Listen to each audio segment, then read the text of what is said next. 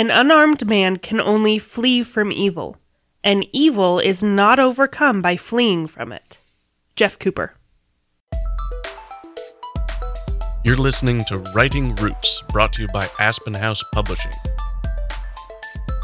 Welcome to Writing Roots. I'm Lee Hole. And I'm Lee Esses.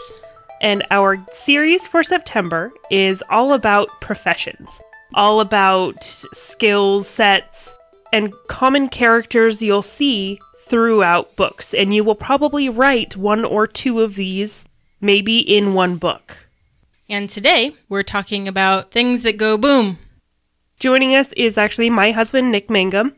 We are going to be talking to him about guns, specifically from the standpoint of people who own guns. Welcome. So, what qualifies you to talk about guns?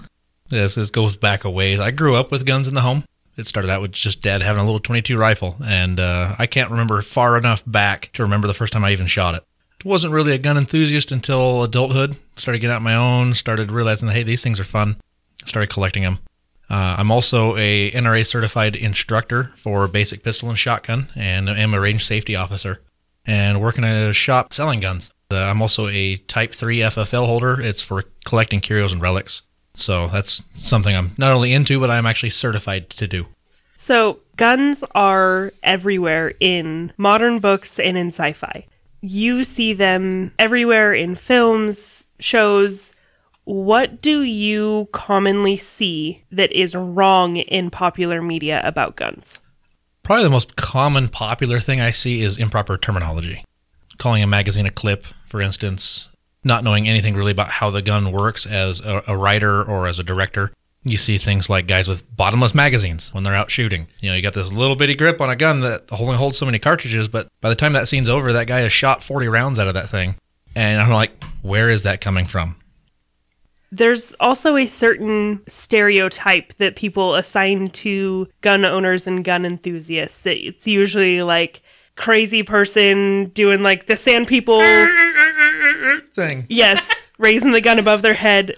How much would you say is accurate of what people view gun owners as being? I mean, every rumor has a, a touch of truth in it. It had to start somewhere.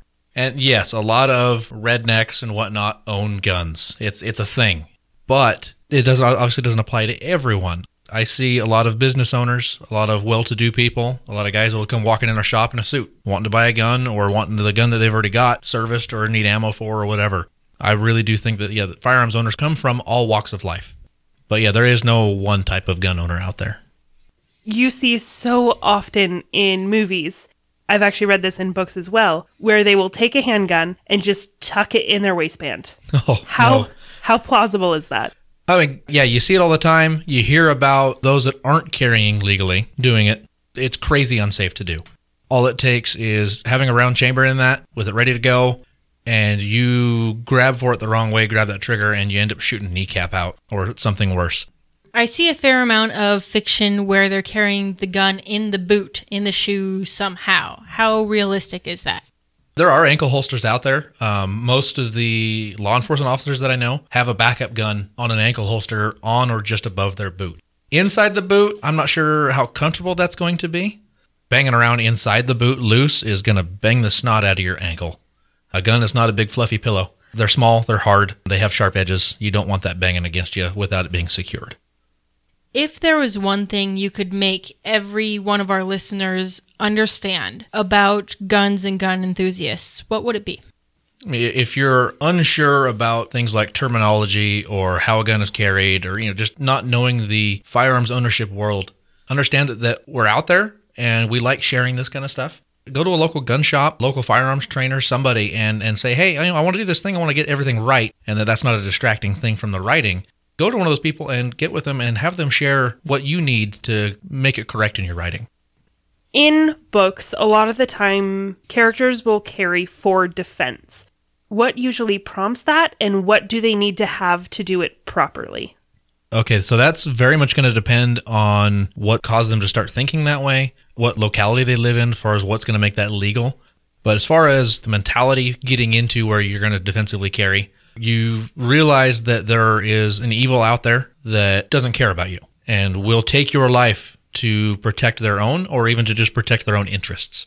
and realizing that you have the the ability to do something about that. And that does take a lot of thought. And sometimes it can take a traumatic incident to kick that off. Somebody gets mugged. Somebody realizes like, hey, you know, I'm getting off work at midnight in a really sketchy area and realizing that you need to defend yourself out there. I see a lot in fiction out in the world that, oh, you're a woman, so you must carry this kind of gun, or oh, you're a cop, you probably have a Glock. How much of that is accurate and how much of that is just fiction? It's definitely not just in the writing world. Um, I see it in gun shops even. Uh, a woman comes in, say, "Hey, I want a self-defense gun." I see a lot of clerks go for, "Well, here's this little tiny thing that's kind of shiny and, and pretty, and, and it will fit well in your purse." And first thing you need to ask comes to what they're going to be carrying. What's it going to be used for? If you're looking for a home defense gun, something good sized is going to be work for all for everyone. If you're looking for something for concealment, you want something smaller. But it, gender, I don't think matters as much as it does just stature. And I, I get it; women tend to be smaller in stature than men on average.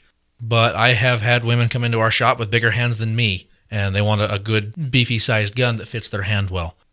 Now, generally in writing, obviously stereotypes sometimes can play into a story. And so, yes, if you have a woman that has a very small, little, shiny stainless steel gun, that does fit into you know her character well. It, it makes sense.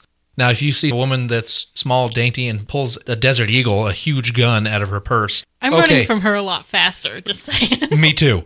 But you know, it could change the reader's assumption of that character if she's pulling out this big, huge hand cannon of a gun. So you mentioned earlier one of the issues you see in a lot of fiction is the terminology is wrong. So you want to talk us through the basic parts of the uh, handgun and how to address them properly? Basic parts of a handgun. It all depends on what type of handgun you have.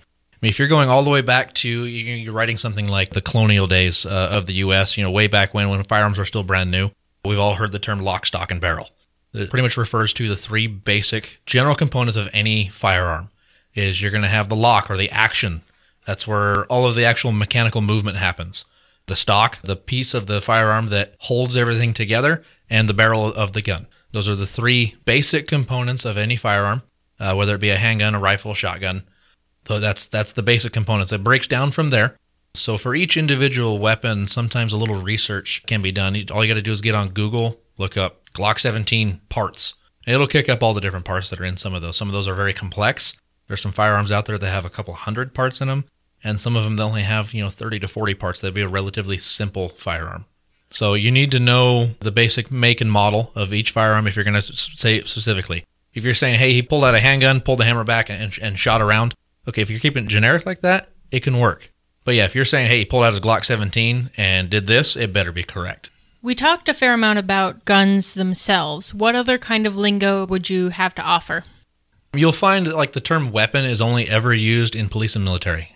Civilian firearms owners, instructors, we tend to use the word gun, firearm, or call the actual firearm like its specific name. So in the firearms world, silencers is still technically a term. According to the ATF, the patent name for them is silencers, where the name comes from. A better description of them is suppressor. They help quiet a shot, but they do not silence it. If you want a silent shot, get a rubber band gun. What about the muzzle flare? Will people notice the flash from a gun? If you're shooting at nighttime, it's going to have a bright flash out the end of a gun, no matter what gun it is. The shorter the barrel and the higher the power of the cartridge, the more you're going to notice that. Something like a 22 rifle is going to have a very minimal muzzle flash due to the fact that it's a low power cartridge and a longer barrel. But if you're shooting something like a Desert Eagle in 50 cal, it's going to have a fireball coming out the end of that barrel, especially visible at night. Tracer rounds, do they exist? Yes, they do. Some states have them banned, but yes, they are out there. The military uses them very extensively. Something to remember about tracer rounds is they're not loaded every round in a gun. Say, like on a machine gun where it's belt fed, typically 1 in 5 to 1 in 10 of those cartridges will be a tracer. Because of the rate of fire is pretty high, you're still getting enough of those downrange often enough that they can be used to kind of walk your fire, as they say, into the target. Something to remember for writers, though, is tracers work both ways. You can see where it's going, and the people you're shooting at can see where it's coming from. As far as with firearms, rounds, cartridges, bullets, lots of different nomenclature there as well. Bullets are actually only the projectile part of a firearms cartridge, referring to the entire thing, be it the case, the primer, the powder, and the bullet. Referring to that whole thing as a bullet is one way to annoy a firearms owner because the bullet is only a part of it. It'd be like referring to your car as a tire. So yeah, uh, a lot of gun enthusiasts refer to them as rounds. You know, hey, I got a box of rounds, or I got 50 rounds in that. But yeah, saying I got you know I got 50 bullets in there, they're gonna think you've got just the bullets and you're getting ready to reload some of your own cartridges. Now that would still apply though for things like muzzle loading firearms, going back to black powder, going way back when. Yeah, you kept all those separate because there were no cartridges back then. Everything was loaded into the gun separately by hand. For authors wanting to do a little bit of research, there are a lot of resources out there that are not that good, that are actually not great. So, do you have any recommendations of where people can go to start, like any YouTube channels or anything like that, of good resources for authors? Despite the bad rap they've gotten over the years, the NRA is a really good place to go for basic firearms information you're going to get that's correct. Their number one goal is safety and teaching U.S. citizens marksmanship. That's their end goal. And so they really enjoy sharing that with people and they're going to do it properly. Anytime you're looking into like a YouTube channel or a website, look for credentials. Just like any other profession, you don't want to come to me for things like engineering. I'm not qualified to share that with others. Now, when it comes to things like firearms, you're going to want to look for people that have instructor credentials or work in that industry for a number of years. Folks that actually have the knowledge and experience that's certified to go along with that. That's what you're going to want to look for. And then, if you want a look at more future where the gun industry is going, look up videos about SHOT Show. Correct. That's a big show that goes on once a year. I want to say it's down in Vegas. Uh, firearms manufacturers, vendors, sellers uh, all get together. It's actually, you have to be qualified to get into that show. And that's where a lot of product announcements for the year happen. All right. Well, thank you for joining us today. A lot of good information.